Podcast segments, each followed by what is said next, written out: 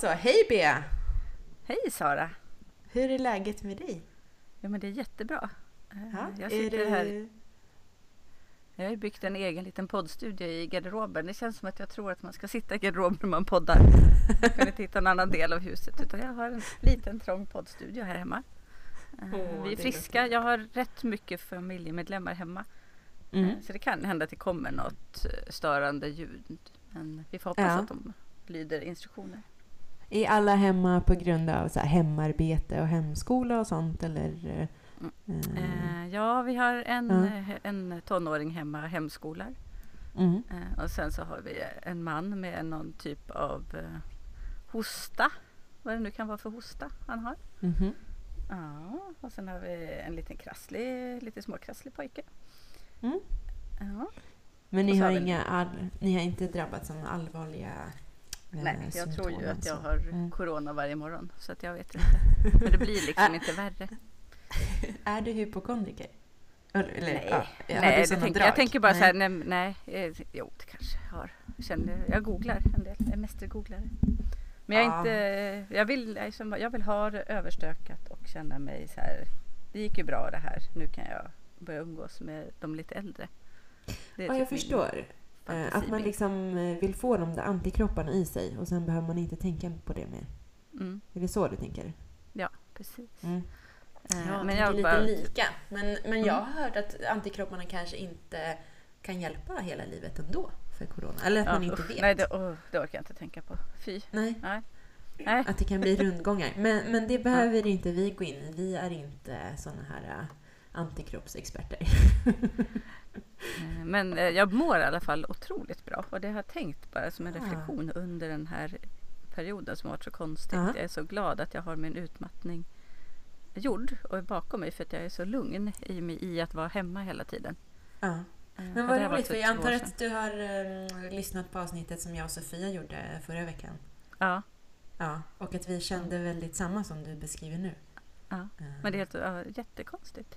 Ja. Det är, Men då kanske man kan man säga att här, om man har varit utbränd och gått hemma mycket, att då får man någon typ av antikropp mot att eh, liksom gå hem. Man, ska säga. Ja. Man, man har liksom tagit sig igenom någon form av sjukdom man får om man, man går runt i tofflor för mycket hemma och, och sen så blir man eh, bekväm med det. Ja, så. ja, jag har hittat Ja. liksom den här lugnet i att vara hemma. Nej, men det är faktiskt skönt. Ja. Eh, Ja. Men hur mår du? Hur mår ni? Ja, men vi mår bra. Vi har ju varit lite mm, eh, förkylda och det är nu helt över. Det är häftigt när man faktiskt räknar dagar från liksom när man känner av förkylningen tills att den bryter ut och man går igenom den och sen har man ju alltid de här lite, det man snorar lite eller hostar någon gång. Så. Mm. Eh, och innan har man ju levt det vanliga livet när man inte känner sig hängig längre. Men nu har man ju fått vänta tills man faktiskt inte nyser eller snorar längre och det, det är nästan Ja. tre veckor. Alltså, ja. Ja. Och framförallt om man är är 15 månader gammal så är det tre veckor. Ja. Blev Så, det någon inskolning eller? Eh, Ja men precis, vi började ju där en vecka eh, och sen så fick vi ta paus. Och nu på måndagen tänkte vi köra igång för nu är det inget, eh, inte så mycket som rinner ur näsan längre. Mm. Ja. Mm. Oj, oj, oj. Så- Mhm. Så det ska ändå bli, ja men kul. Eh, Mm. och, och på ett sätt så är det ju lite eh, fördelaktigt att göra inskolning under den här tiden. För att det är ju väldigt mycket färre barn eftersom man inte får vara där nu när näsan rinner. Och det gör det ju Ah, på just majoriteten av barn i den här åldern. Mellan ett och tre år. Eh, och Mm. sen så den andra delen är väl att ehm, eh, ja, men, hon drar ju inte på sig lika mycket sjukdomar heller kanske. Eftersom Ja. Mm. man håller hemma vid minsta lilla. Eh, och det, det gör man ju inte annars eh, på, på småbarnsavdelningar på förskolor. Så att hon får lugnare start, liksom. det är färre barn, lite mindre baciller och sådär. Eh, så det känns ändå på något sätt, man får ta allt som, som är bra ur det dåliga. Eh, och liksom vara vara tacksam för, för, att, för att det är en speciell situation ändå. När det är åt det Mm. positiva hållet, tänker jag. Mm. Mm. Och sen så som du säger, ju mer tiden går och eh, man jobbar hemma, alltså det är som att man har en liten paus, att livet är på paus. Eh, Mm. och jag tycker det är ganska skönt. Eh, Ja. Alltså jag märker att jag blir återhämtad. successivt. Jag tänker så vilken frisk befolkning vi kommer ha efter det här. Ja. Om, I alla fall halva befolkningen som inte har Om de lyckas återhämta sig. Ja, nej men, men faktiskt för att man, man springer inte runt och ränner på massa grejer hela tiden. Man Nej. liksom håller sig hemma med sin familj och mår ganska bra och lagar mat och går i skogen och ja, men gör sånt där som Allt, allt som vi har lärt oss är bra Ja. för oss. Eh, Och laga som- nyttig mat. Och, Ja men precis, och som ganska snabbt kanske försvinner ur livet när man hamnar i hamsterhjulet och bara Mm. kör på. Man hämtar och lämnar och springer till jobbet och springer in på ett gympass och springer på något after work och och man liksom bara springer runt överallt och gör massa saker. Nu kan man inte det. nej. Nu är jag, Och så slipper jag den här, jag, jag är ju alltid lite rädd, jag, även om det har blivit bättre, men jag lider ju av svår sån f- fear of missing out. Att jag kan bli sådär, åh nej nu Mm. har jag missat den där föreställningen. Jag skulle ju sett Ja. Benke Ja. Rydmans Nötknäpparen och nu har jag missat, alltså får jag nästan panik när jag ser till sista helgen och hur jag ska krångla mig till några biljetter som jag, oavsett som jag inte har tid med. Och det finns inget sånt nu heller som jag kan missa. Nej.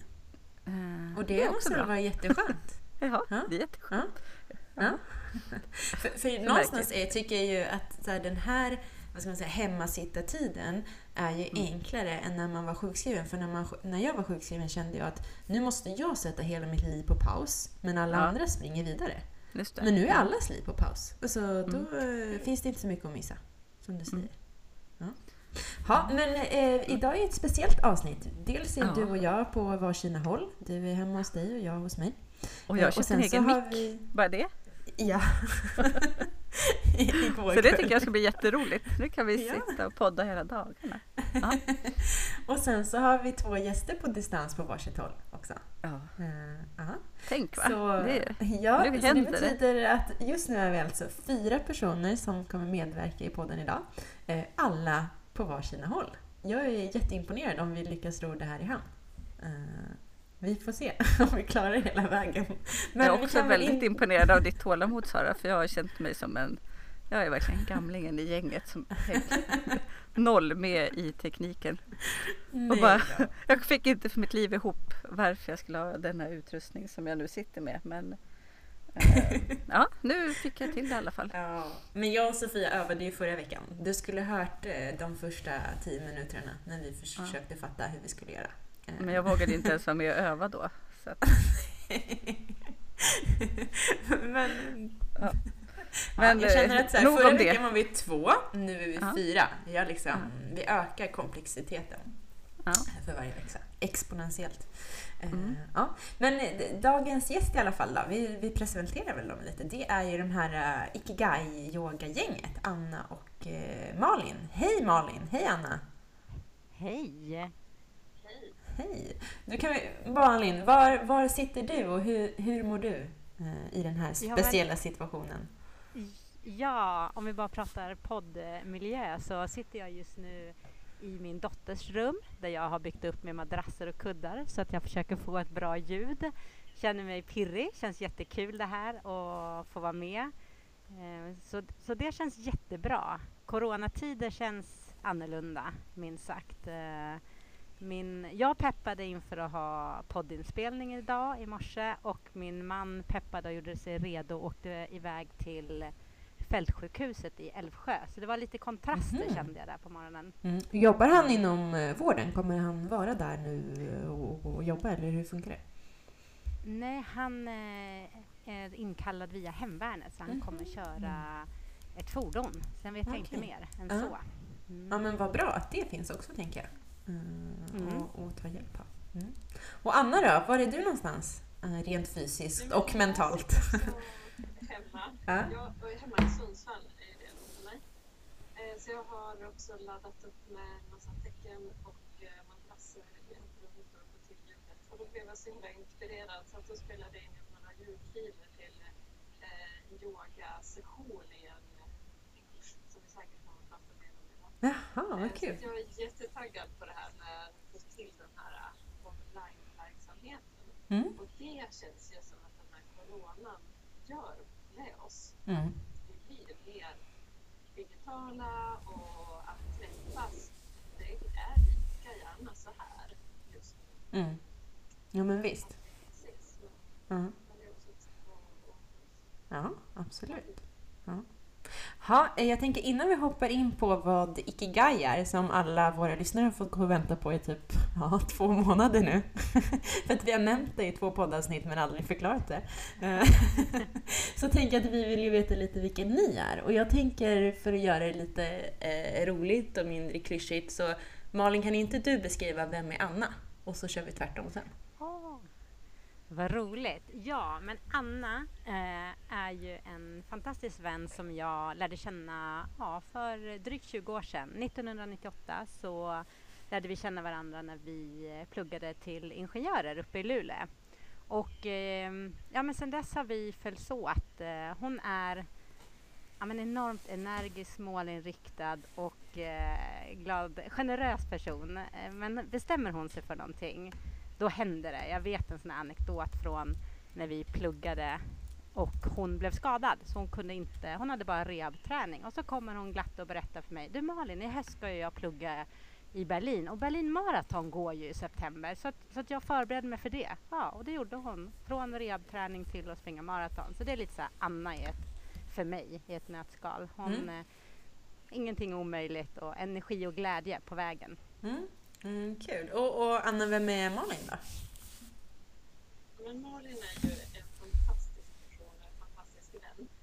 Eh, Det som Malin för in i mitt liv, det är att, eh, att njuta av livet. Jag, jag jagar ju gärna på, Malin stannar gärna. Mm. Eh, Det är fantastiskt. Det är ju jättemycket saker vi har gjort tillsammans genom åren. Men, en sån här grej som jag särskilt för Malin, det är hennes liksom, njuta. Så det är, en, det är en aktivitet för Malin. Mhm. Nu, nu, nu njuta. Och det kan vara olika saker. Det kan vara liksom att man tar en, en kaffe på ett fik i Wien. Mm. Eh, Det kan vara att man sitter på en sten eh, och, och landar Mm. Mm. Vilken härlig grej att ha med sig. Har du fått några nya njuta-grejer sen, sen Malin tänkte jag säga? Nej, men sen eh, ni har umgåtts mer och mer. Vil- Vilka är, vilka är dina njuta-grejer du har tagit med dig från Malin? Eh, nej, men det är ju många. Jag, är- jag, det är som Malin säger, jag går gärna på och, och kör. Så jag behöver de här äh, stannar. Mm. Och då kan det vara ett bra sätt att sätta det som en aktivitet. Mm. Som jag uppfattar att Malin är. Jag tror inte Malin uppfattar det själv faktiskt. För henne är det så naturligt. Eh, men för mig blir det liksom att ja, men nu, nu är det en aktivitet att njuta. Okej, ja, men då kör vi på det. Mm. Mm. Men vad härligt också att så här, göra det till en aktivitet. För jag tänker, eh, nu när jag pratat med er lite innan, både Anna och Malin, så känner jag mig att jag kan identifiera mig mycket i Anna. Så här, kör på, har mycket mål och sätter sådana grejer. Och att jag har behövt lära mig, eh, precis som dig, att så här, ja, vi gör njuta till en aktivitet och den behövs också. Eh, och kanske att jag måste kalla det för aktivitet för att om jag bara gör det så är det ju ingen, vad ska man säga, det är inget effektivt, det leder inte till ett direkt resultat. Eh, eh, kan det vara lite så att man kanske behöver tänka om man inte är en, vad ska man säga, njuta-person i original? Ja, jag känner att jag blev lite avundsjuk här. Jag, skulle också, jag ska också, jag vill bli, nu ska jag inte sträva efter att bli något kanske, men en person som utstrålar en förmåga att njuta. Gud vad härligt. Du vill bli en njuta helt enkelt. Alltså Ja, det låter som njuta. att man kan vara en spara och en slösa. Kommer du ihåg de här tidningarna Ja. som man hade? Ja. Så kan man vara en njuta. Det låter jättehärligt. Ja, men har du några njuttips då, Bea? Eh, om du skulle sätta dig och njuta nu, vad skulle det vara? Eh, alltså precis eh, nu när våren börjar komma så vi har en balkong i söderläge som ligger skönt till. Att sitta där och dricka en kaffe och äta choklad i typ en kvart. Det är fantastisk njutning för mig om jag inte har jättemycket tid.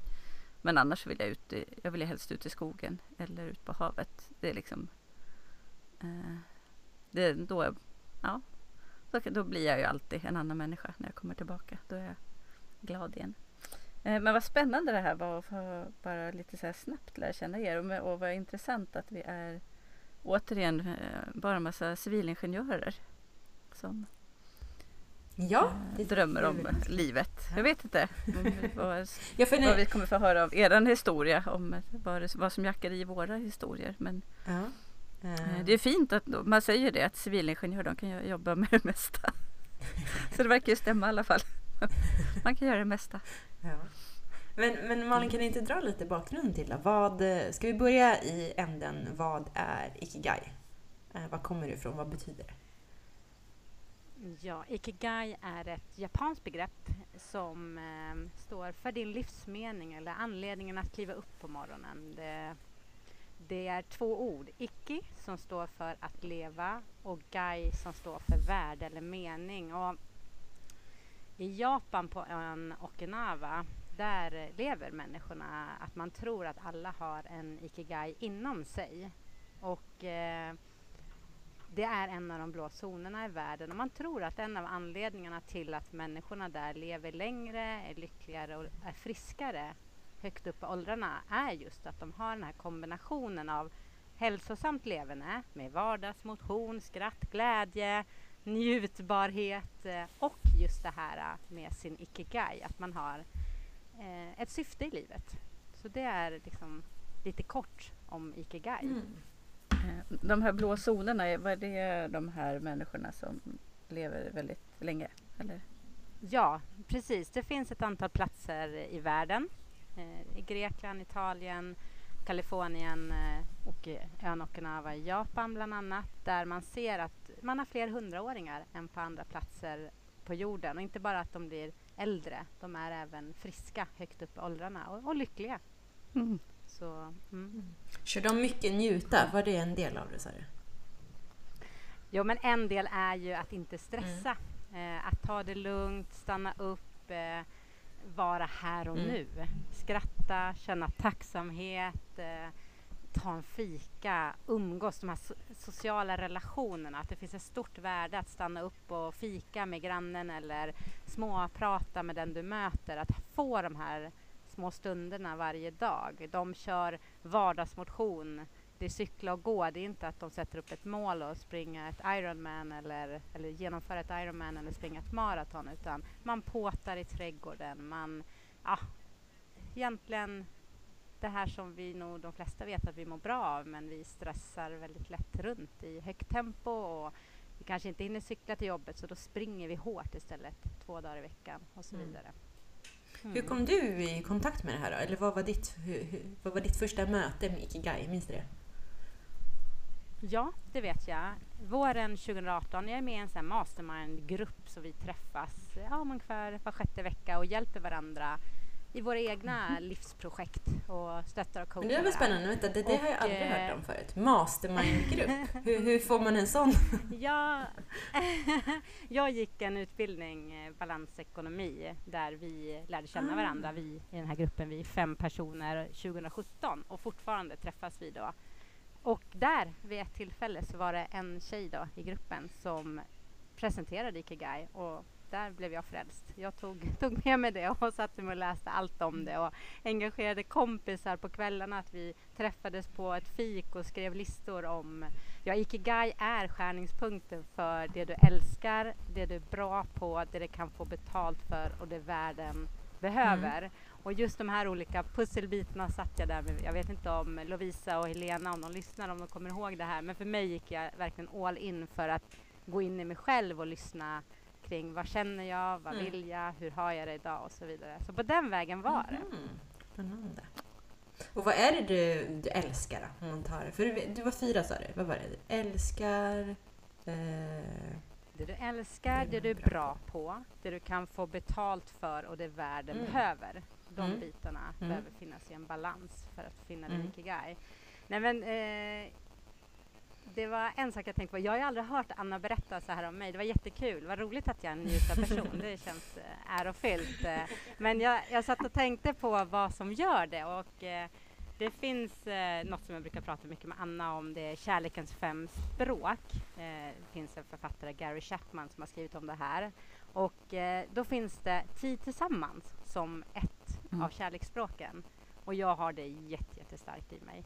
Och därför älskar jag ju att njuta och vara tillsammans med andra. Att bara fångas av stunden, sitta och samtala, ja men vara tillsammans. Så jag tror att det är en del som gör att jag njuter mycket, finner njut, ja, njutningsbara stunder för att ett av mitt kärleksspråk är så starkt just tid tillsammans. Så det, jag älskar verkligen tid tillsammans med andra.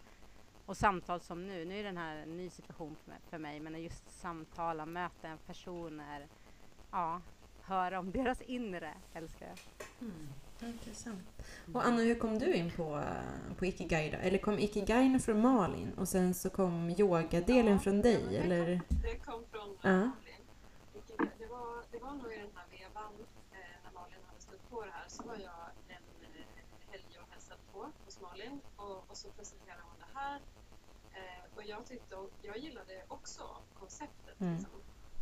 Jag, jag tror att om vi nu pratar det här med ingenjörsdelen så tror jag att det här är, det är lite lättare att ta till sig som ingenjör för det är ett snyggt sånt här Venn-diagram och, och liksom, det blir lite visuellt. Ja, och, och det gillar jag. Eh, och, och så pratar vi om det här och så pratar vi om yoga och jag har varit yogalärare ett par år och liksom, jag vet att eh, vi, vi satt liksom och pratade om allt möjligt kring det här och Malin sa att ja, men jag vill ha mer yoga i mitt liv. Eh, och jag, jag var inne på att nej men, det här det, det är ju samma sak vi sitter och pratar om, ikigai och yoga. Det är samma syfte. Och, och, och så sen så gick det jättefort. Mhm. Eh, så fick vi ihop det liksom. Så vi, vi träffades en sväng till va? Visst var det så Malin? Ja, det var faktiskt så här att du var, du hade jobb i Stockholm, så du var och bodde Ja. hos oss och jag hade då eh, tagit tjänstledigt Eh, för ehm, jag hade bestämt mig för att leva min ikigai eh, fullt ut. Eh, min, jag hade fått, min mamma var väldigt sjuk då och gick senare bort och där någonstans fick jag världens kraft och mod att bara våga följa mitt hjärta så att jag bestämde mig för att för att jag ska kunna leva min ikigai så behöver jag mer fri ja, men vara fri i tid och rum och därför kände jag att jag har ju tidigare då varit fast anställd på ett företag som ni känner mycket väl. Ehm, och ehm, jag tänker Sara och Bea har också jobbat där. Men ehm, så jag hade bestämt att ta tjänstledigt. Jag visste att jag ville vara fri i tid och rum. Jag visste att jag ville vara ledig under min dotters alla skollov. Jag visste att jag ville hämta och lämna henne på skolan och ha eftermiddagarna tillsammans. Och då bestämde jag mig för att jag startar eget och jag har en passion för privatekonomi och har tidigare kört home parties inom privatekonomi. Och jag visste inte hur jag skulle göra det här, men jag tänkte att jag tar tjänstledigt, startar mitt bolag, börjar bara och så får jag se vilka steg som jag tar på vägen. Och eh, där kom ju Anna jättebra och bara tog mig i handen. Och, för att jag är ju ingen person som ska driva företag själv egentligen. Jag är ju tvilling, både i stjärntecken men framförallt har en tvillingbror. Jag har alltid krokat arm med andra och jag älskar att göra saker med andra. Men ja, så Anna krokade arm på mig. Vi, du skrev en lapp, ett brev. Jag fick eh, min dotter... Nej, men min dotter fick lite ärvda kläder från dig Anna och i det brevet så stod det en lapp. Kan vi inte, jag vill så gärna göra ett projekt tillsammans med dig. Och jag tänkte ja, men det gör vi. Ett projekt, det här verkar kul. Undrar hur vi ska få ihop det här. Så kom jag upp till Sundsvall. Nej, du kom ner hit. Vi hade en halvdag här i Södertälje och jag såg framför mig hur vi skulle liksom prata lite fluffigt och mjukt om värderingar och hur vi... Ja, ka- kanske. Mycket möjligt. Eh, Jag kommer där med läsarkartor. Verkligen. Så när den där halvdagen var klar så hade vi vårt namn, vårt varumärkesnamn, Ikigai Yoga. Vi hade en hem, eh, ett, ehm, ett Facebook-sida, vi hade ett Instagramkonto, vi hade loggan klar och vi hade tagit fram eh, hur våran heldagsworkshop rubrikerna så att vi kunde gå och sälja in den och få köra den. Det var klart efter en halvdag så att det var så här, det var magiskt. Mm. Det var, jag så fick liksom veckan efter, vi var så här, ska vi köra workshop? Ja, men vi behöver vara någonstans att vara och så får vi vara, eh, ja, vi kollade lite och så fick vi ja och så sen var, det, sen var vi igång Vad kul! Ja. med det också. Mm. Ja. Ja. Åh, vad häftigt. Ja. Alltså, ja. Det känns som att det här kommer kunna bli ett väldigt långt samtal. Känner jag. Jag har så mycket saker som jag blir nyfiken på. Eh, Vad är du nyfiken på Bea? Få höra. och, men, och jag är nyfiken på så himla mycket. Men ehm, ehm, bara, men bara du nämnde det, home party kring privatekonomi. Ja, alltså, jag- när jag hör Nu ska vi inte prata för mycket om det. jag ju Tupperware.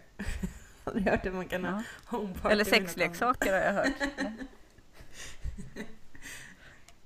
Men det var ju så att eh, jag bodde en tid i Finland och där var det väldigt mycket Tupperware eller ja, plastpartyn och klädpartyn. Och eh, jag hade då gått den här eh, utbildningen i balansekonomi där man går igenom väldigt mycket i sin ekonomi. Jag har haft en, ja, men ett intresse för eh, ekonomi i många år och så kände jag wow vilka, alltså vad, vad många kan lära så mycket av det här. Jag, jag har ju, jag, jag älskar investeringar och privatekonomi, inte för mest pengar på kontot utan för att det är ett så fantastiskt verktyg för att uppfylla drömmar. Och jag hade flera kvinnor i min omgivning som var fantastiska, intelligenta, men hade så lågt självförtroende när det kom till ekonomi. Så där kände jag att åh, nu, nu kör jag home party så att det blir en trygg miljö. Så att du vågar öppna mm. upp, så att du vågar ställa de där frågorna. Och därför vill jag ha det i home party-miljö. Min tanke från början var att jag skulle liksom överföra den här mastermind-gruppkänslan så att eh, kvinnor, kompisar, skulle komma, jag skulle komma hem till kompisgäng så att de sen kunde jobba vidare. Men så insåg jag att det var så många som var nervösa och blottade sig för sina mm. vänner. Mm. Så att jag ändrade om och så bjöd jag in, men var i hem, jag ville ha den här hemmamiljön, tryggheten. Så vi var alltid hemma hos någon med fika och, och så körde vi, i det fallet var det då fokus eh, pension mm. för att jag började med något som mm. alla har. Så så började mm. den delen. Mm. Ha, har du några bra, här, vad är dina topp tre privatekonomitips? Jag tycker det här är jättespännande. Jag föddes som en spara och försöker liksom hitta en balans mellan spara och njuta. Men du verkar ju lyckas eftersom Anna beskrev dig som en njuta men du ändå utbildar i privatekonomi. Eh, jag tycker det är en häftig kombination. Mm, men jag är ju mycket Ja, jag är ju njuta i upplevelser, eh, så inte speciellt mycket i konsumtionsnjutning. Jag är spara i grunden och har tränat mig i att bli mer investera. Eh, och nej, men mitt tips är eh, för det första börja intressera. Det finns så mycket kul. Jag kallade mina homeparties för privatekonomi är kul och lätt, för det var så många som sa att det var svårt och tråkigt. Så tänkte jag, det är bara påhittat. Det, det, finns ju massa som är tråkigt och svårt i privatekonomi, men det finns ju lika mycket som är kul och lätt. Så att jag ville först bara så med mindsetet, så först att bara våga börja intressera sig. Men sen eh, så standardtips, spara 10% av dina mm. inkomster. Mm, jättebra så, tips. Så att du eh, liksom börjar bygga upp en buffert och sen våga testa. Starta ett konto på en nätbank. Eh, det finns flera bra, Avanza och Nordnet det är väl de kändaste där du bara börjar med något litet, börja smått. Mm. Och, och sen vill jag, ett viktigt tips tycker jag, som jag själv ser, jag och min man, vi har det som en gemensam hobby, men vi har helt olika profiler vad vi tycker är kul. Och det vill jag ge till, alltså det finns inget rätt eller fel om man vill vara aktiv varje dag eller om man bara vill vara långsiktig. Jag älskar att sätta upp system för, för fonder och annat som sker automatiskt. Medan min man eh, ser ju allt om nyheter och hänger med. För att han har det som passion. Han älskar att följa samhällsutvecklingen. Så att lär känna det själv. Men det gör du bra genom att börja mm. testa. Ja, men, eh, bra bra mm. tips, mm. verkligen. Jag vill hoppa över till den här... Uh, nej, förlåt. Fortsätt. Men I Ikigai-yoga-delen så brukar vi ibland också prata om glädjefyllda inkomster och glädjefyllda utgifter. Mm. Eh, och det är något som jag Mm. Liksom. För, mm. Eh, men det blir mycket att, att tänka så. För, för utgifter har man. Och det, även om man är en spara är också spara. Så, så får man inte bli snål. Mm. Ja, men det där var jättebra mm. tips. Så, uh. så tänker man glädjefylld. Uh. Vilken är din mest glädjefyllda utgift, Anna?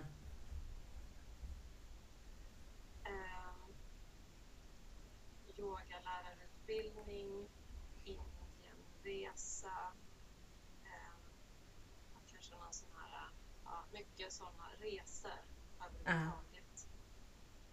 Mm. Ja, men kul. Ja, men det där var ju jättebra sätt att eh, dela upp det på så man inte bara ser pengar som pengar. Mm. Lite så här linskadad som jag Jag tänker så här, värdeskapande arbete, icke värdeskapande men nödvändigt arbete. Som man lär sig mycket på på Scania-produktion.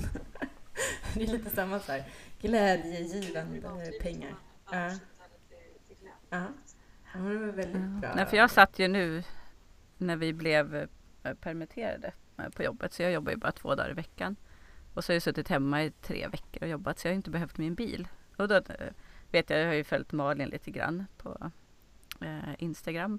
Och så har jag följt några andra sådana här folk, för jag är, inte, jag är en slösa i fingertopparna. Men då bara känner så här, nej, vi behöver faktiskt inte ha två bilar nu. Det blir lite krångligt några dagar i veckan, men det är inte så mycket. Och så räknar jag på hur mycket vi sparar på att den här bilen står. Jag blir alldeles här. jag blir så tramsigt lycklig över varje krona jag sparar på. Så vi ska inte ha två bilar igen. Liksom. Det får inte, vi får inte behöva leva det livet. Jag får, ja. Har du ställt av den eller har du gått hela vägen och sålt den? Nej, vi, nu har vi ställt av den. Okej. Eh, för vi har, jag har också en personalbil från företag som ska lämnas tillbaka snart. Mm. Så tänker jag att när den är tillbaka lämnad då tar vi den andra billigare bilen så är det den som får Mm. Nu får vi släppa våra... Bra att ha en stor bil när vi alla fem åker till fjällen, vilket händer typ en gång varannat år. Mm. Nej, men det ska vi inte sn- snöa in på mina bilköp och grejer. Men eh, vad är det för yoga du har hållit på med tidigare, Anna? Vad är det för yogainstruktör du är? Hatta-yoga och yin-yoga. Åh, det är mina favorityogor. Jag kan inte så mycket om eh, yogatyper, eller jag döper dem till andra saker. Jag har gjort sån här svettyoga. och sen så ibland så märker jag att jag hamnar fel för att jag tänker så här, nu ska jag träna. Och sen så sitter någon bara och pratar. Eh, och det antar jag är någon lugnare form av yoga. Pratyoga kallar jag det för. Eh, men vad är hatta och in? Eller vilka sorter är det? Ja, men hatta-yoga, det är den här yogan, då, då brukar man också göra solhälsningar. Eh, mycket flöden och sådär. Så det är liksom både rörlighet, så flöden och styrka och smidighet och lite lugnare Mm, beslut. okay. Kan man säga att är det den här klassiska, alltså om jag går på ett pass på ett gym och så står det bara yoga liksom, är det oftast en sån då? Ja, men då, då skulle jag gissa att det är Mm, hatta. okej. Eh, och yin-yoga, det är ju fantastiskt.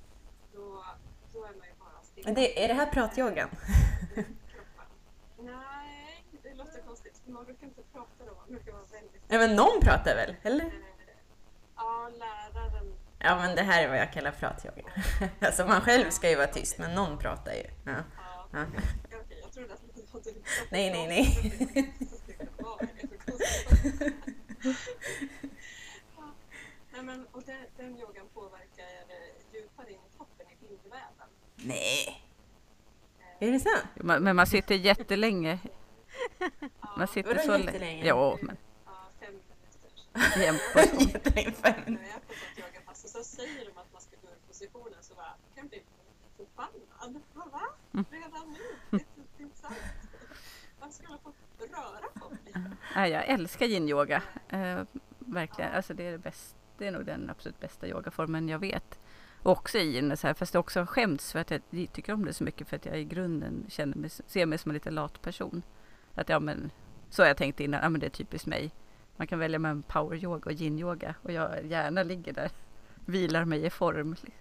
Så jag har ändå inte riktigt värdesatt det som träning. Det var först när jag gick på stressrehab som jag förstod hur viktigt det var med den typen av nedvarvning för att man ska liksom, Du påverkar på så många plan. ja. Eh, så nu kan jag faktiskt se det som träning. Förut var det lite så här, ja, okej, här går de andra. Jag kunde gå ut från passet och känna mig, så här, mö- möta de där som ska gå in på det tuffaste passet. Ja, just det, där är de ja, de tuffa, här är jag som ligger och stretchar mig i form. Eh, men nu är jag med stolthet. Men jag hänger inte riktigt med, för det, jag har ju bara stött på sån här form av yin-yoga i mitt tidigare liv, eller vad man ska säga, alltså före jag blev utbränd. Och då fanns det ju inget tålamod att sitta still och lyssna på någon som pratade lite. Alltså jag gick ju ut, eller jag avbröt ju. Jag har aldrig fått bindvävseffekten skulle jag nog tro i alla fall. Ehm, men, men hur funkar, alltså är det som typ mindfulness eller hur liksom funkar det i, i, i praktiken? Ja. Men det är inte så pratigt. Jag vet inte om vad du varit på för yoga. Nej men man sitter ner och så är det någon som börjar prata men man ska aldrig röra på sig och så är det liksom, nej det här går inte så bra. Och så går jag. Nej, jag tror att du har varit på fel pass. Okej. Mm. Det låter så. Ja. Du har inte varit på Jag Annas Jag pass. att du ska liksom tänka till också och, och läsa på lite grann vad det faktiskt fysiologiskt ger för effekter. För det, då kan du ta till Mm. det bättre, Mm. tror jag. Eh, Så att du liksom förstår vitsen och meningen Mm. Men vad är... För där kommer liksom ingenjören in. Ja, nej, men det har ju... funkar Jo, men det var precis där när jag förstod hur så här, kortisolpåslaget, vad, vad som behövdes. Jag fick någon förklaring som inte jag riktigt kan återge kring att eh, när man utsätts för riktig fara, typ lejonet på savannen. Eh, när den faran är över så ja, då blir det liksom det parasympatiska nervsystemet kanske som tar över och så blir man lugn och kortisolen slutar flöda i kroppen. Men att i den här konstanta stressen som vi lever i så kommer inte det naturligt men det kan man bryta med hjälp av yin-yoga förstod jag det som. Precis. Hade jag rätt? Det är, det är ju träning för, för just eh, nervsystemet och, och det här. Det är ju det de tränar. Mm. Det parasympatiska. Mm. Man kan till och med se, sägs det, att vagusnerven blir eh, liksom större. Precis som muskel blir större med styrka. Mm. Mm. Men vad- finns den på riktigt? Ja, men vagusnerv känner jag igen att min man pratar om. Han är ju naprapat. Han pratar ofta om anatomi. Men, men jag kommer inte ihåg vad är det den gör. Den är ganska viktig va? Mm. Ja, den är liksom systemet. ja. Så det är den som är kopplingen i det. Ja. Ah. Vad spännande. Jag tänkte att vagusnerven det är ett sånt där ord som man använder. Hit- hittepå-ord. Jag vet inte varför jag tror så mycket sånt. Ja, men jag, jag har bilder på den. Ja. Men-. Men det är märkliga föreställningar man har ändå om kroppen och om typ så här yogatyper och så att det är så här, att allting bara ska vara hittepå. Om chakrasystem och grejer. Eh, jämfört med andra saker som man bara har köpt med hull och hår. Ja, men så här är det. Mm. Ja.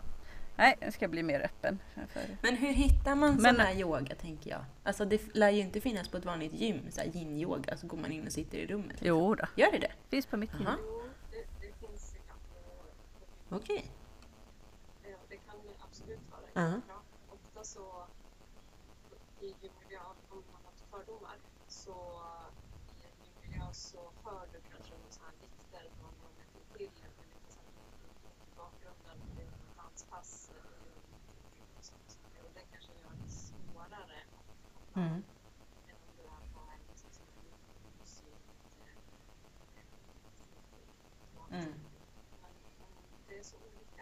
Mm.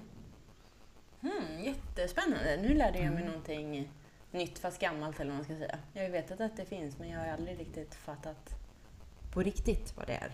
Men ja, det här måste jag ju testa. Nu får jag ju inte testa kanske ihop med andra men man kanske... Det här verkar man ju göra online då, eller? Man behöver inte ens en yogamatta, eller? Absolut. Nej, nej, behöver inte ta en ta en trasmatta. Något Ja. Ja. Mycket kuddar. Ja. Mm. Mm. Mm. Har du något tips på hur man hittar bra online eh, yoga? Eller du kanske har som man kan göra online? Nu har vi bara haft en sekvens än, men det, det kommer Mm. Mm. Mm. det finns, det finns mycket att prova dig fram. För Det, det är också att du ska hitta någon som tycker om, som tycker om vad den säger. Mm. Mm. Mm. Mm, jättespännande. Mm. Vad taggad jag blev på att utforska det här området. ja, nu har du tid. Ja. Eller nej, Mhm. alltså jag har inte mer tid än innan. Jag har fortfarande en 15 månaders Du jobbar. bebis som kräver väldigt mycket och Ja. jobbar på och min man jobbar också så vi, vi har inte fått mer tid. Det, det förstår jag inte när folk är så här, ah, nu sitter jag i karantän, nu ska jag kolla på massa filmer och göra massa projekt och grejer. Jag har inte fått mer tid. Jag har fortfarande alltid sällskap på toaletten. Eh, Ja, men du jobbar väl inte? jo. Jobbar du heltid också? Ja, ja. Eller nej, Jaha. ja, nu jobbar jag ju halvtid och så har Vabba halvtid när hon inte har fått göra Aha. inskolning. Och sen ska jag ju börja jobba heltid Mm. när hon mm, börjar inskolning. Nej, vi har ingen Ah, permittering heller vet du. Nej, men du kom ju från en föräldraledighet. På, ja, så att du, för dig blir det inte så stor Ja precis, nej, jag går ju snarare upp i arbetstid Ja. eller blir av med mer ledig tid än vad jag får. Men man är ju på ett annat sätt. Alltså jag känner ändå eh, mig lugnare för att man är ute och flänger mindre.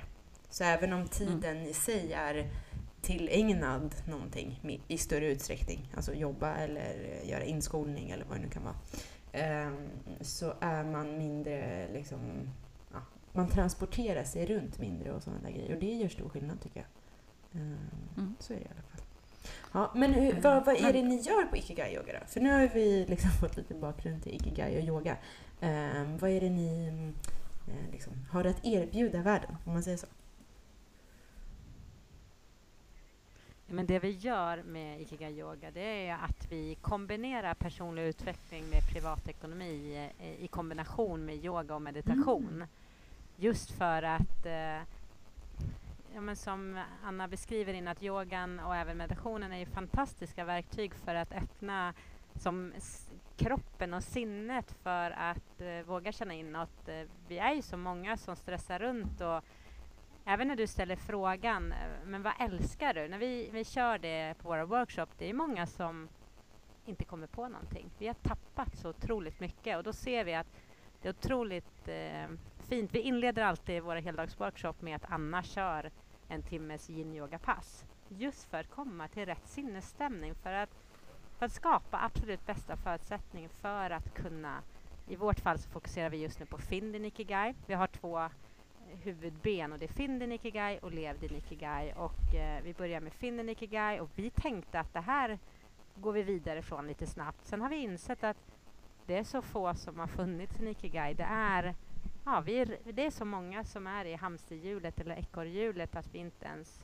vi har svårt att svara på frågan vad älskar jag? Så att, eh, men vi kombinerar, vi gör de här eh, i kombination just för att eh, stötta och inspirera andra att eh, finna och leva sin ikigai. Alltså, ja, leva, följa sitt hjärta.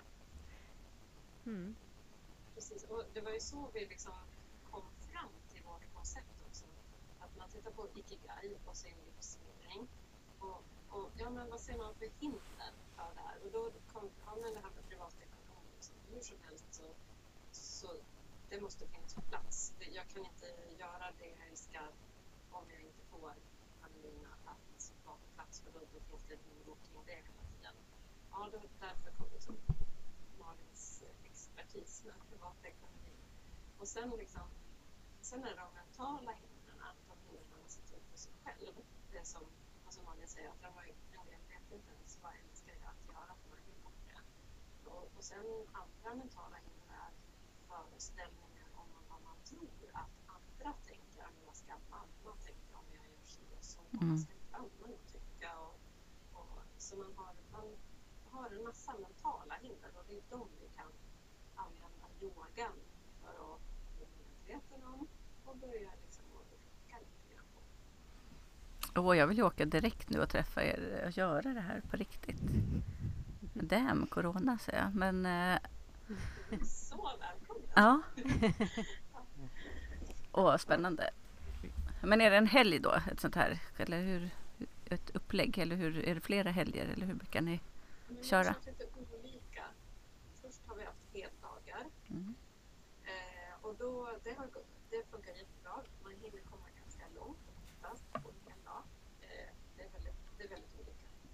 Eh, sen så hamnar vi också och körde en timmes variant. Vi var på en träningsresa och, och då körde vi liksom speed-varianten. Kan man säga så? Ja, alltså det var en utmaning som hette duga. Vi, vi hade kört de här heldagarna och känt att det var lite kort om tid. Vi pratade om att göra en weekendkurs och så får vi frågan, hej, vill ni köra en 50 minuters workshop? Ja, sa Anna och jag och sen tänkte vi, kära någon, hur gör vi det här? Men det, var, det, det, det funkar ju, men det blir ju helt olika saker. Det är ju ingenting ingen liksom quick fix utan det är ju en process, en resa egentligen genom hela livet att stanna upp och utvärdera. Är jag där jag vill?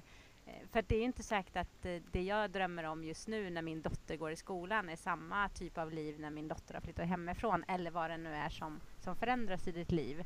Så att det är ju en ständigt pågående resa och Anna och jag skapade ju faktiskt det här, vi skapade ju det vi själva sökte. Så vi gör ju våra egna resor parallellt med skapandet av vårt varumärke. Så det, vi är så ryser jag tacksamma. Nej men det är sant. Men, och, som, sen har vi kört lite frukostworkshoppar också Mm. två timmar. Och det, det kändes också bra. då kommer vi lite längre med böckerna. Eh, Men det blir en smakprov. Men det vi håller på att göra nu, det är att ta fram det här online. Mm. Mm. Mm, Då kan man göra på distans, ja. Mm. Mm. Mm. När kommer den då, tänker jag? Först så trodde vi att den skulle vara klar i februari. Men nu tror jag april. Det är april nu, så den här månaden. Ja. Ja, Ja, Ja. men vi är, vi är väldigt Ja. Ja men vad kul, då, då, då har man ju det att se fram emot tänker jag under de här, för det här med Corona och hålla sig hemma lär ju hålla i ett tag till så den hinner ju komma nu medan man ändå ja.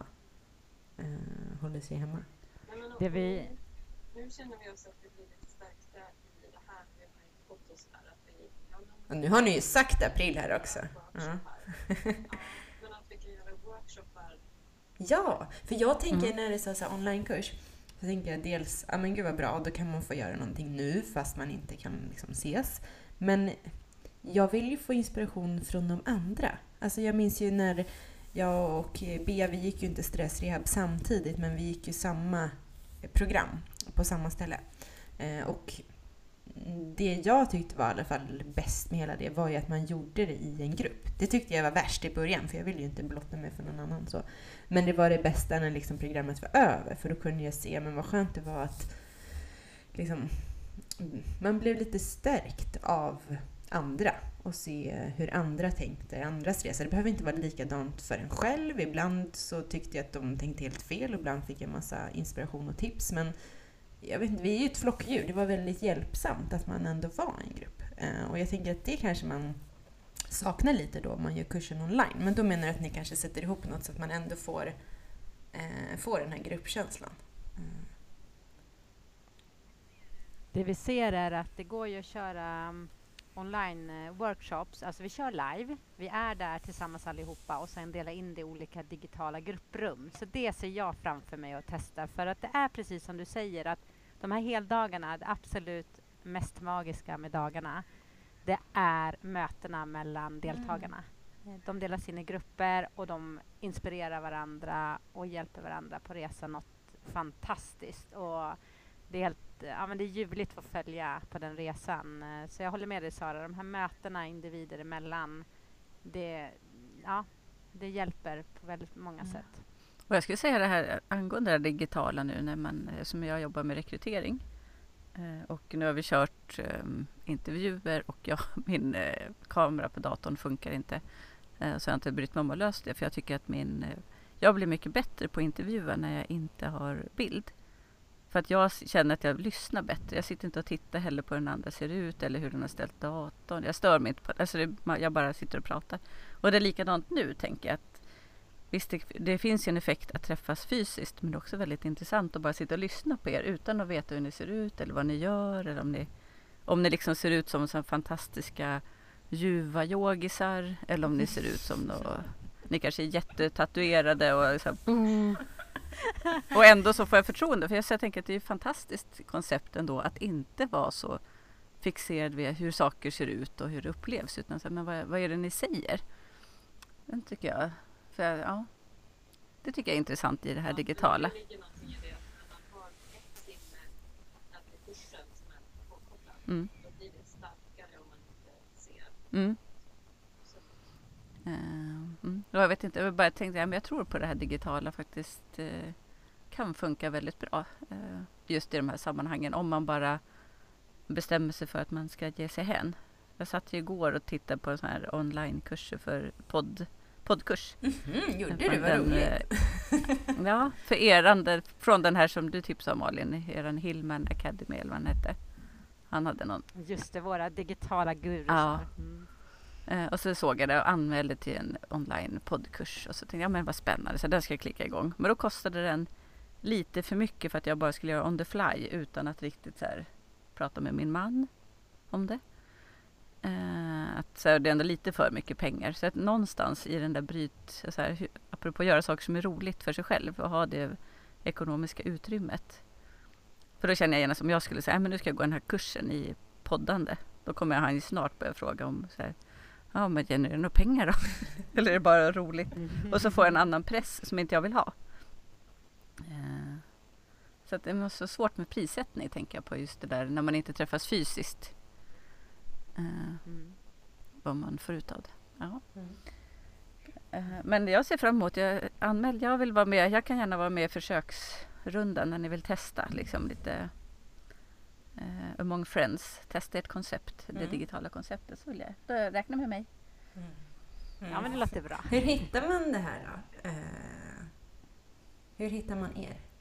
Vi, ja, men vi har Mm. en hemsida som heter ikigaiyoga.se och sen finns vi på Instagram, LinkedIn och Facebook med samma ikigaiyoga.se. Mm, vad bra. Och då om man, eh, jag tänker när får man reda på när kursen är, är redo? Kan man liksom, eller ni kanske lägger ut det på Instagram så får man hålla lite koll. Ja men ett sätt är Ah. Mm. Och då kan man signa upp på det någonstans på hemsidan då antar jag? Ja. Ah, nice. Men har ni... Och ett tips Mm. där.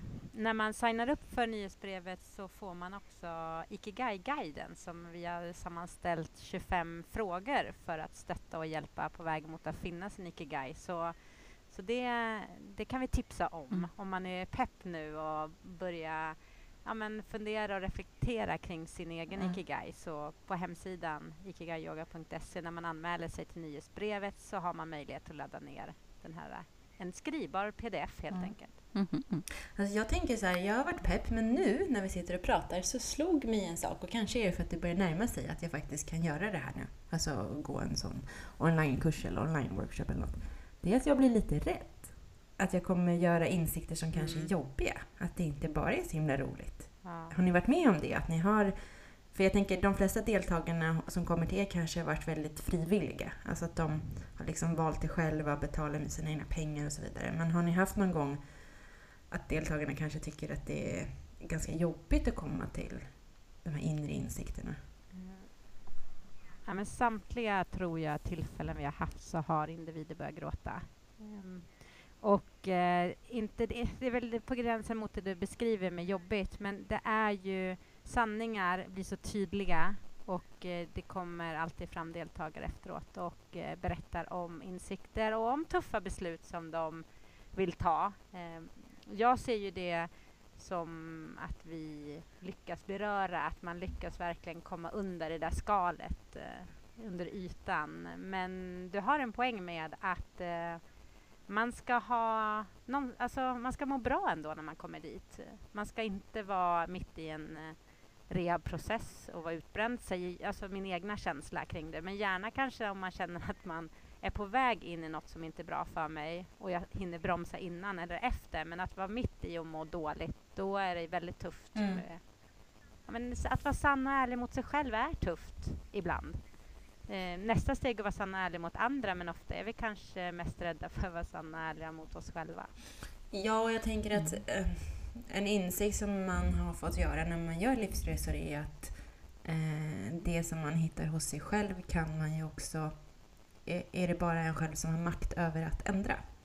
Att det är på någonstans lättare att tänka att ja, den där personen behöver göra det, det borde jag berätta för den och så vidare. Men beslutet ligger hos någon annan.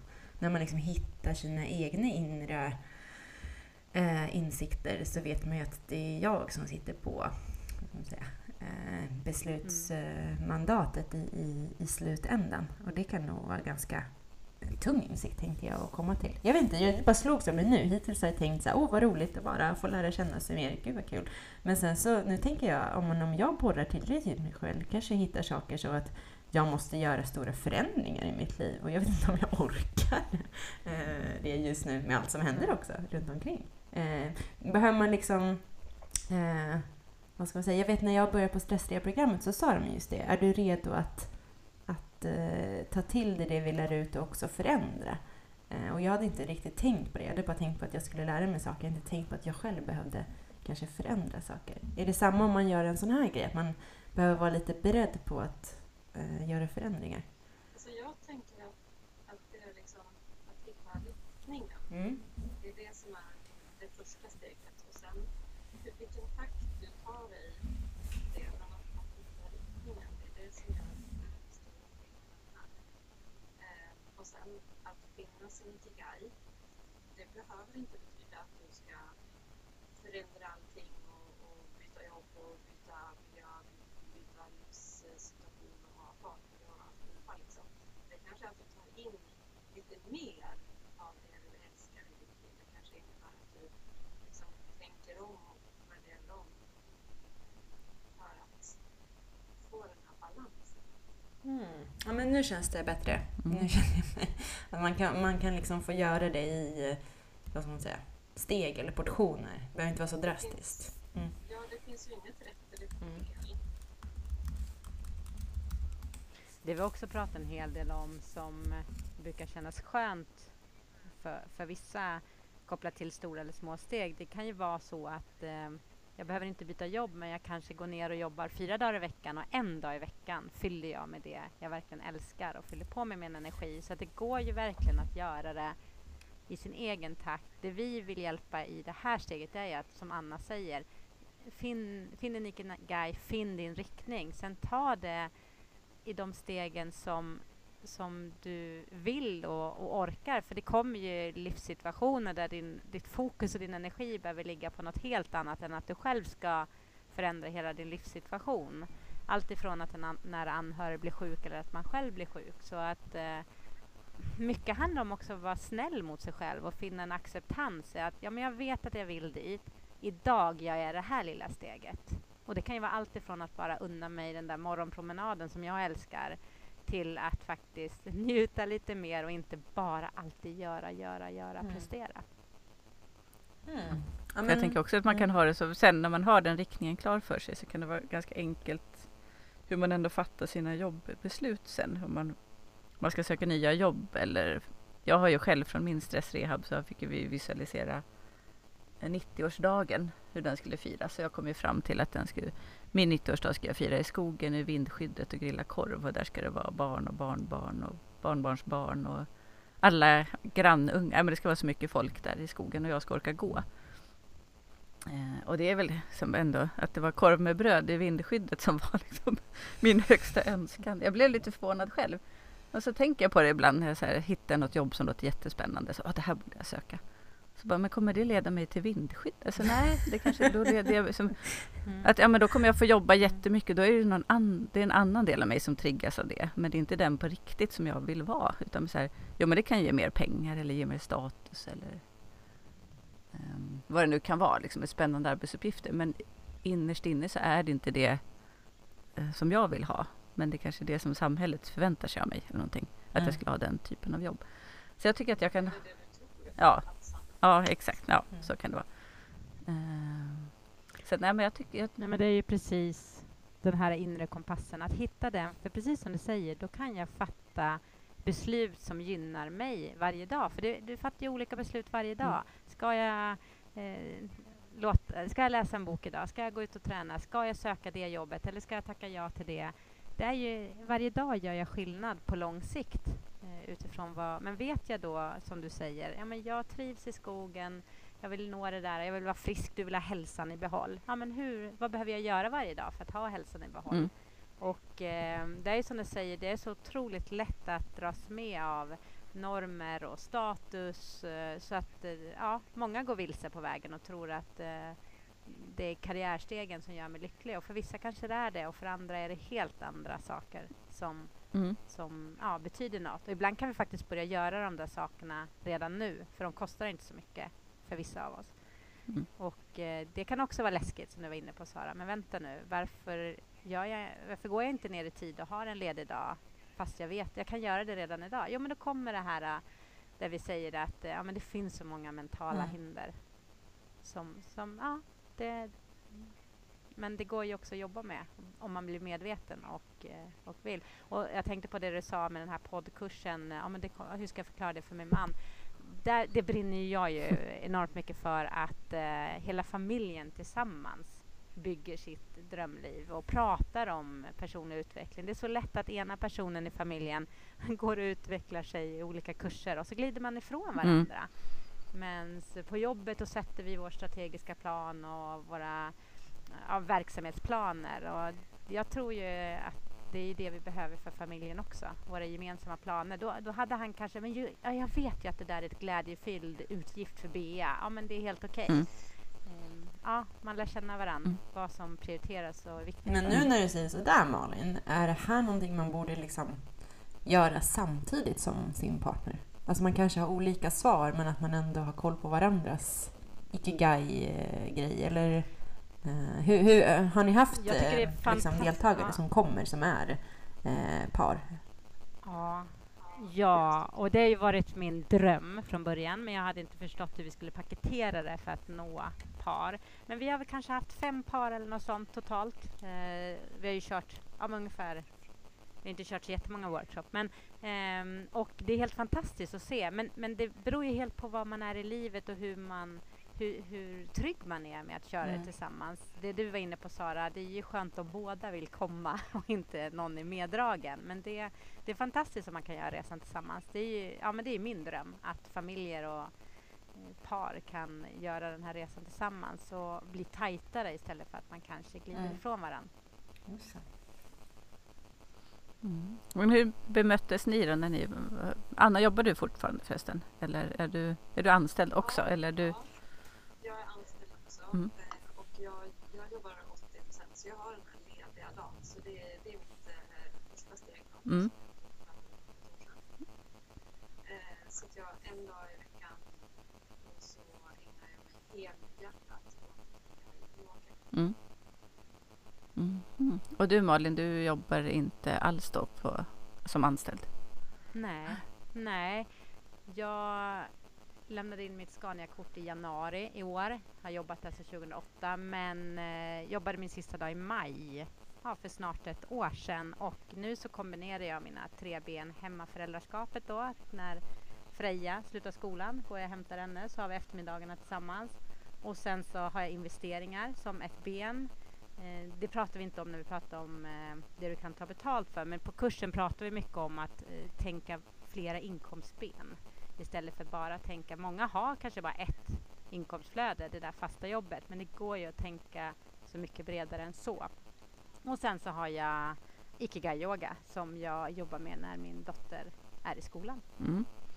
Ah. Och, med, och hur bemöttes ni då, Anna, när du tog beslutet att du skulle gå ner på 80 procent? Vad sa omgivningen? Fick du några kommentarer? Nej, men, det, nej, men det, var, det var mycket värre för mig själv att omgivningen. Mm. Eh, Jag hade väldigt mycket mer föreställningar om vad, om att, vad min chef skulle säga och, och personer runt omkring och så. Men det var inte. Det var inte. Nej. Alltså, det var mycket större var verkligt. Mm. Hur länge hade du gått och tänkt på det då, innan du gjorde slag i sak? Ja, säkert flera månader. Ja, men ändå bara flera månader. Det var inte år. Ja, det är jättefånigt så här liksom. Ja, Mm. ja. Mm. så, vi, vi gör ju våran resa. Som sagt var. Mm. Eh, och du då Malin, hur har du blivit bemött? Nej, men alltså nu, jag har under så många år gjort lite annorlunda. Så att när det här, jag valde bland annat att vara hemma tre och ett halvt år på heltid med min dotter och då var det mycket, mycket större. Bland annat när eh, ja, jag hade en stabschefstjänst och så fick min man ett utlandskontrakt eh, i Finland och jag såg ju det som världens chans. Bra, då är jag ledig två år till med min dotter. Mm. Men det var så många frågor då. För att jag kunde jobba i den fabriken också. Jag har ju min utbildning, jag har jobbat i fabrik förut. eh, Så att det var inget problem för mig att få ett jobb. Men jag förstod inte det där alls. Jag tänkte, min dotter var drygt två år. Jag fick två år till hemma med henne. Jag såg det som världens vinstlott. Men då var det jättetydligt Mm. så många frågeställningar. Men eh, så att jag tror att min omgivning har vant sig på vägen för det andra, ja men vi har gjort här, ja men lite knasiga saker som att vi inte hade barnvagn till vår dotter och det, det, det var många som blev jättearga, Mm. jättekonstigt. Men eh, så att när jag väl var i den här processen att jag sa att nej men nu tar jag tjänstledigt som ett första steg då, då var till och med mina föräldrar som är så här, verkligen hängslen och livrem, de bara nej men vad, vad kul, grattis och vadå, du kan ju bara söka nytt jobb sen om, om du vill det, om du vill gå tillbaka och bli anställd. Så att det var Mhm. som att jag hade tränat mig att ta små steg innan så, så min omgivning var redo för att, ja men Malin, bestämmer hon sig för någonting då, då, då brukar det lösa sig och ja, det, det går bra. Så att jag har haft en väldigt lätt resa där och jag och min man har ju gjort, det är ju inte bara jag som påverkas av de här besluten, det är ju hela min familj. Så jag är jättetacksam för att jag och min man för sådär tio år sedan skrev ner, eh, ja, vi kallar det Bjerkestigs livsfilosofi, just att få ner så värderingar och prioriteringar. Mhm. Vilket har gjort att det varit väldigt lätt att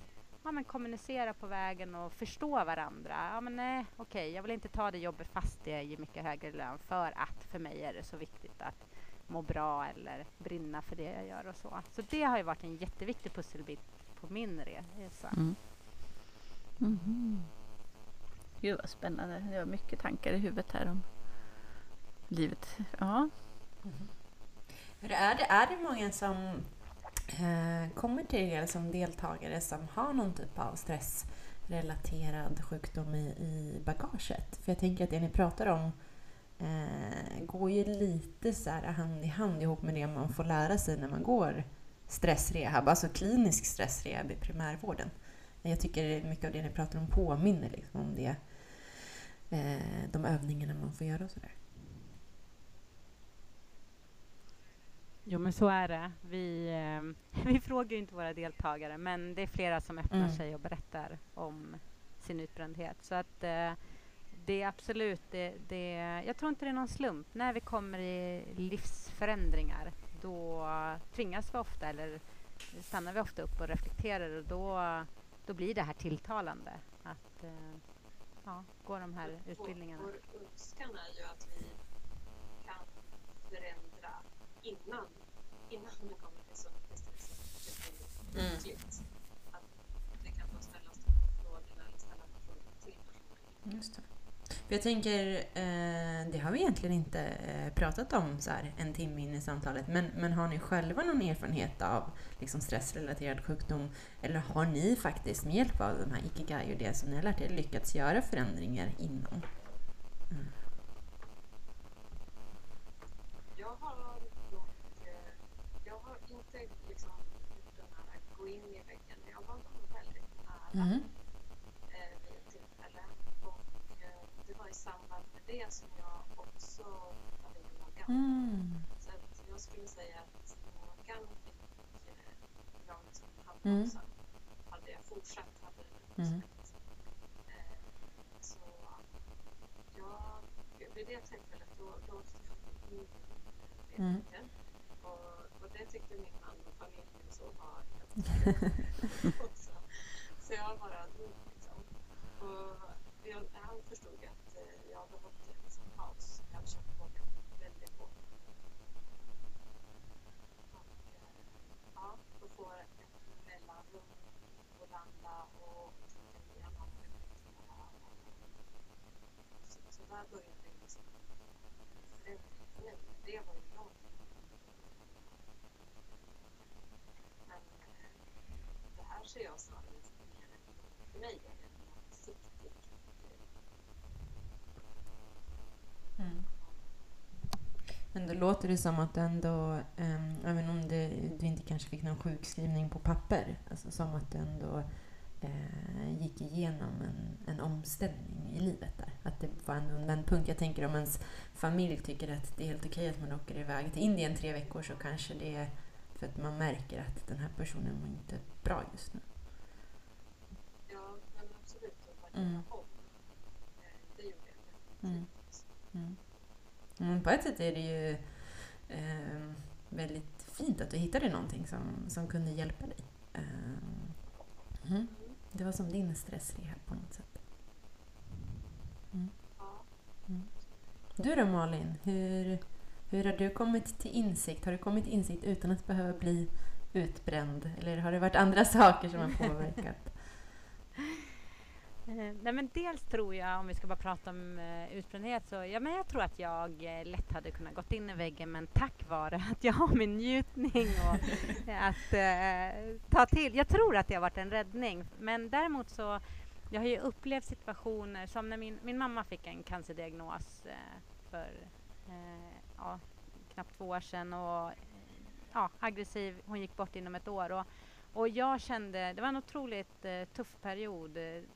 Det är ju, livet blir ju som på riktigt mer. Topparna blir högre, dalarna djupare och glädjen blir starkare men, men även sorgen. Men, men jag blev väldigt ljuskänslig, eller ljud, ljudkänslig och det är jag än idag mer än vad jag varit förut. Jag har mycket svårare idag att eh, köra i de eh, tempon. Även om jag är väldigt njutningsmänniska så har jag otroligt högt tempo ofta mellan njutningsstunderna. Och eh, jag upplever inte att jag eh, kan köra på som förr. Sen om det är att jag är 40 plus nu eller om det hänger ihop med faktiskt det ni har upplevt men jag har aldrig varit liksom jag har alltid haft en miljö runt omkring mig som har gjort att jag har kunnat hantera de livssituationer som har utmanat. Eh, men däremot är du inne på vad som har gett mig insikter så ser jag ju att det är vissa situationer som, som jag är tacksam för att jag, inte att jag upplevt, men som jag är tacksam för insikterna. Och dels så har jag haft eh fyra mm. missfall mm.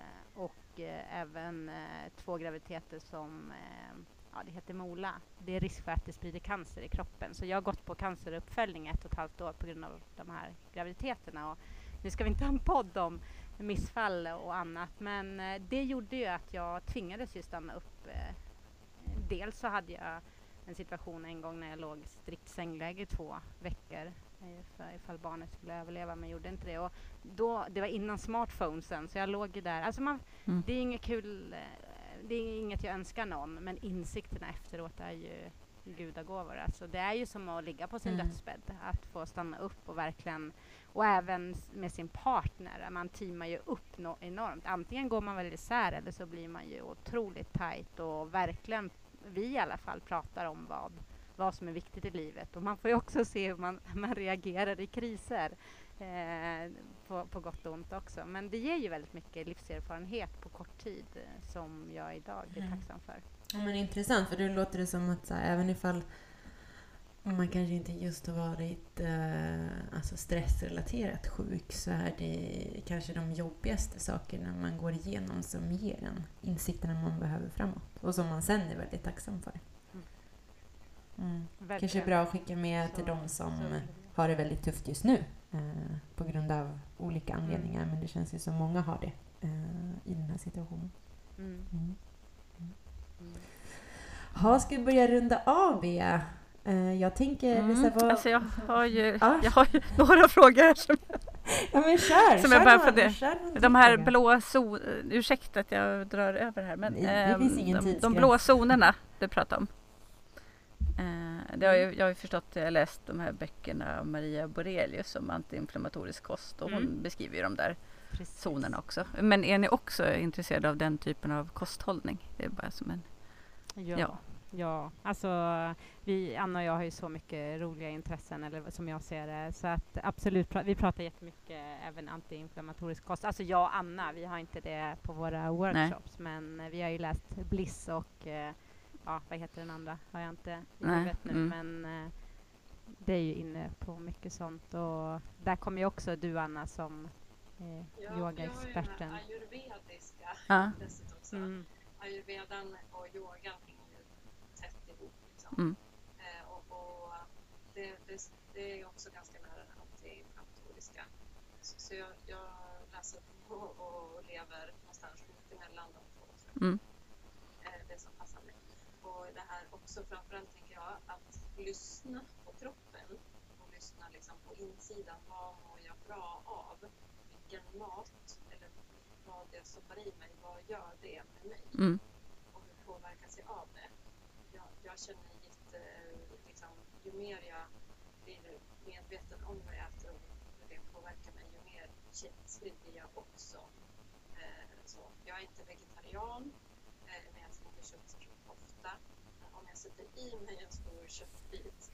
Eh, så det kan ju vara gott. Liksom. Mm. Absolut. En sån bra köttbit. Så jag kan tycka att det är njutbart. Eh, men jag mår ju inte jättebra. Mm, nej, det är nog exakt nej. som jag känner. ja. ja. Eh. och att, att, bli medveten om det, mm. det, det är viktigt. Mm. Sen fylla på. När jag vet att jag behöver extra mycket energi, då är det Mm. Och vad är det då? Det kanske är individuellt? Aha, grönsaker. Ja. Nej, men mycket, jag äter gärna grönsaker och gärna rotfrukter. Mm. Och Ja, det låter ju som ett, en kopia av mig. Ja. Eh, Men ja, för jag läste någonting, eller det var min mamma som sa häromdagen att de här mm, i Italien nu, de, den blåa zonen där uppe i, i norra Italien, med, att de har klarat sig otroligt bra från corona. Vad intressant, för det I tänkte jag på nu när vi pratade om det här med, med blåzoner och allt det där. Liksom hur, hur funkar de i den här krisen? Men är det så? Kan man hitta det någonstans, B, kanske? Det måste vi leta upp. Ja, det måste vi göra. Men igen, Men jag tror, ja, Men- absolut att man kan påverka försvaret. mm. Men jag har inte läst det också, att, att det skulle vara så. Nej. Okej, Ska jag leta upp mammas källa på det då? Ska jag sprida den kunskapen? Ehm, mm. Det här var jätteinspirerande och nu, jag tror faktiskt att det fanns en anledning till att inte jag klickade på den här eh, poddkursen eh, igår. För jag är egentligen ganska ointresserad av att bli tekniskt jätteskicklig på att podda. Liksom, om inte det här är katastrofdåligt ljud nu. Utan jag är ju mer intresserad av sånt som utvecklar mig. Om jag ska klicka in mig på nätkurser så handlar det mer om egen utveckling själslig än min tekniska kompetens kring poddande. Så att jag är nöjd med att jag inte gick ut och sa till min man igår nu ska jag ha den här nätkursen. Men så B, jag jättenyfiken. Vad kostar den här kursen? Vad kan man ta betalt Eh, liksom, den en kostade två- 2000 2800 kronor. Kostade den. Ja, det var ganska pricey faktiskt. Ja. Ja. Ja, Nej, men det, det var inte så att man bara så här eh, jag klickar inte bara i utan att bara känna att eh, ja, vi har ju en annan, vi har ett gemensamt mål, jag och min man, som vi sparar pengar till. Mm. Så att jag skulle sväva iväg och starta en podd, eller gå en poddkurs. Det leder inte oss till det gemensamma målet i alla fall. Så då vill jag stämma av det med honom innan jag kör. Mm.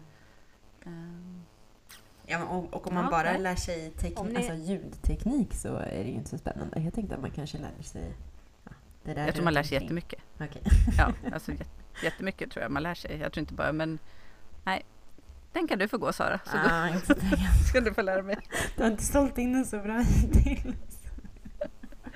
Nej men den lät ju jätterolig. Men nu är jag mer pepp på det här. Ja, Ikigai. det är jag också. Om jag fick välja så kör jag hellre Ikigai eh, än en poddkurs.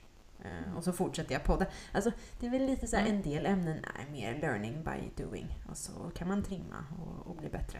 Eh, man måste bara komma igång. Mm. mm. Men nu är jag redo att runda av. Ja, men vad tar du med dig för eh, reflektioner från dagens samtal då, Bea? Vad, vad har satt sig Eh, mest? Åh, vad har satt sig mest? Nej men just den här eh, med just själva konceptet Ikigai. Jag har ju liksom snuddat vid det och läst vid det och hört från lite olika håll. Liksom. Men jag, jag fick en annan Eh, bild att hitta den där, där, där allting är i balans. Inte, eh, jag tror att jag kan hitta så här, men det är det här jag älskar. Eller det här är bra för mänskligheten. Men att hitta just den där kärnan i när, det, när de delarna är i balans. Um, att jag är väldigt nyfiken på utforskare och jag tycker att eh, vi lyckats prata med två otroligt inspirerande människor som har vågat släppa taget och lyckats göra någonting som är ganska flummigt begripligt. Ja, Det- håller jag verkligen med om. Och jag tror väl därför jag så här, eh, när jag såg Malin beskriva det här i början tyckte det var jättespännande. Vi får lägga ut det här vändiagrammet på Instagram för det är ju väldigt ehm, ja, förståeligt och det känns väldigt eh, självklart när man, när man ser det. Alltså det, det är inte så mycket andar och, och, hitta ditt inre hit och dit. Utan när man ser de här cirklarna så känns det så här, ja men det är såklart så här man vill eh, leva sitt liv, tänker jag. Det är inte currykrysset som vi hittar. Currykrysset? ja, men är inte det i feng shui så ska man hitta. Ja, ja, nu ska vi inte gå in i det. Ja, men det här ja, det är tilltalande.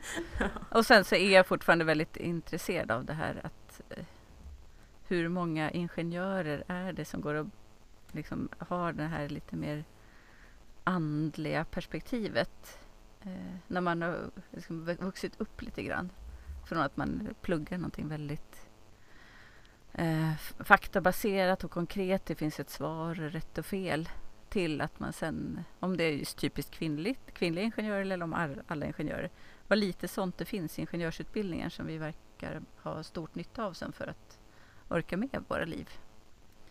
Det reflekterar jag lite över också. Mm. Du då Sara? Ehm, ja men dels att det här med yin-yoga måste jag ju testa. Har jag blivit jättetaggad på nu. När jag liksom fått en beskrivning för vad det är. Eh, och sen så såklart hela ikigai-grejen. Men det var jag ju lite taggad på redan innan, men nu ännu mer. Och jag tror också att jag är mer förberedd på det. För det här med att, som vi pratade om lite, att det kanske kan vara lite jobbigt att hitta sina inre insikter. Att jag är, jag är nog mer beredd på att det kan vara så. Eh, Men någonting säger mig ändå långt inne att jag har redan rätt räls. Jag har bara inte liksom gjort mitt eget vändiagram över den här äh, vägen jag går på. Eh, Ah, Men mm. att jag liksom går ändå på rätt väg. Jag har inte, bara inte Mm. satt ord på allting och eh, liksom stakat ut allting.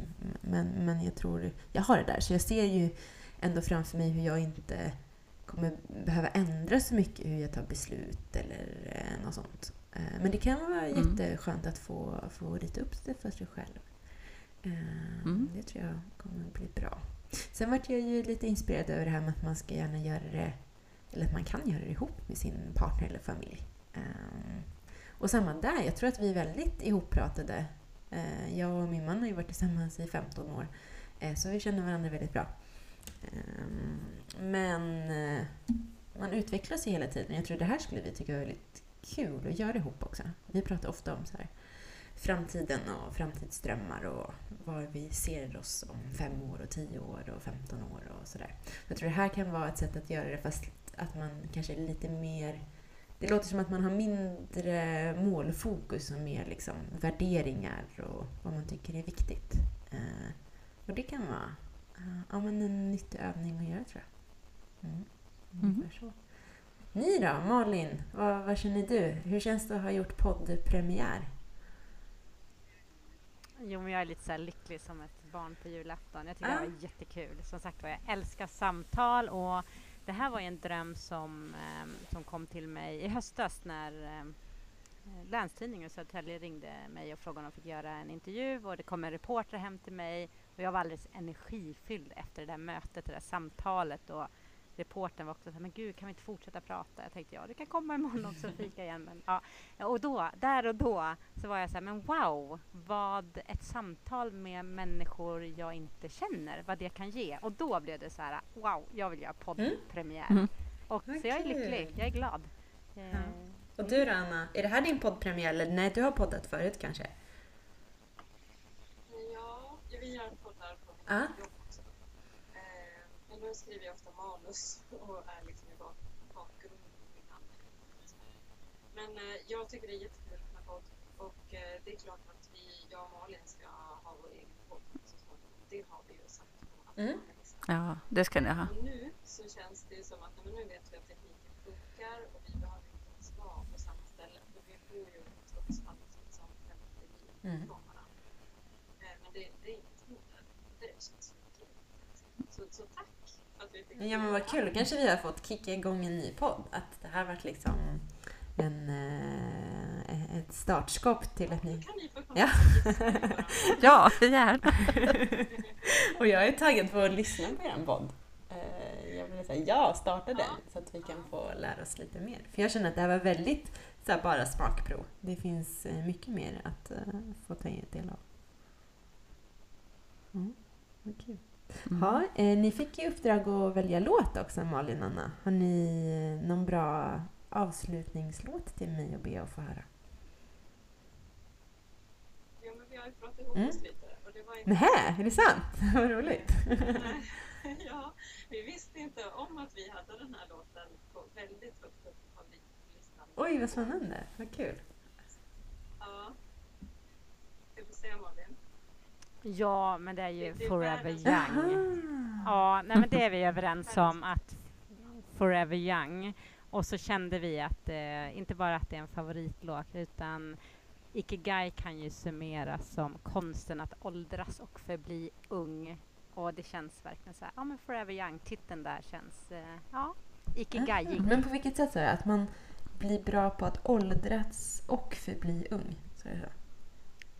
Ja, det handlar ju om att behålla sitt aktiva sinne. Alltså alla vill vi ju faktiskt åldras. För vad, Ja men för vad vore alternativet? Ja men okej jag fyller 42 i maj. Nej men jag känner inte för det. Ja men vad är alternativet? Mm. Det vill jag ju inte. Det Mm. finns ju bara, ja jag Mm. vill, jag vill inte dö. Eh, men eh, så då är det, så tänker jag mycket i mitt egna liv. Att jag vill behålla nyfikenheten, hälsan, kraften, glädjen, det här spralliga, alltså livsglädjen. Och då säger man på Ikigai-språk då, konsten att åldras och förbli ung. Och jag, jag älskar de orden. Så de Det var på. jättebra livscitat, eller vad man ska kalla det. Inte hört det förut. Mm. Mm, de Ja, kan verkligen. japanerna. Ja men vad bra, men då klipper vi in den här i, i bakgrunden. Så får jag tacka så mycket för att eh, vi har lyckats spela in den här podden. Jättekul att ni ville vara med.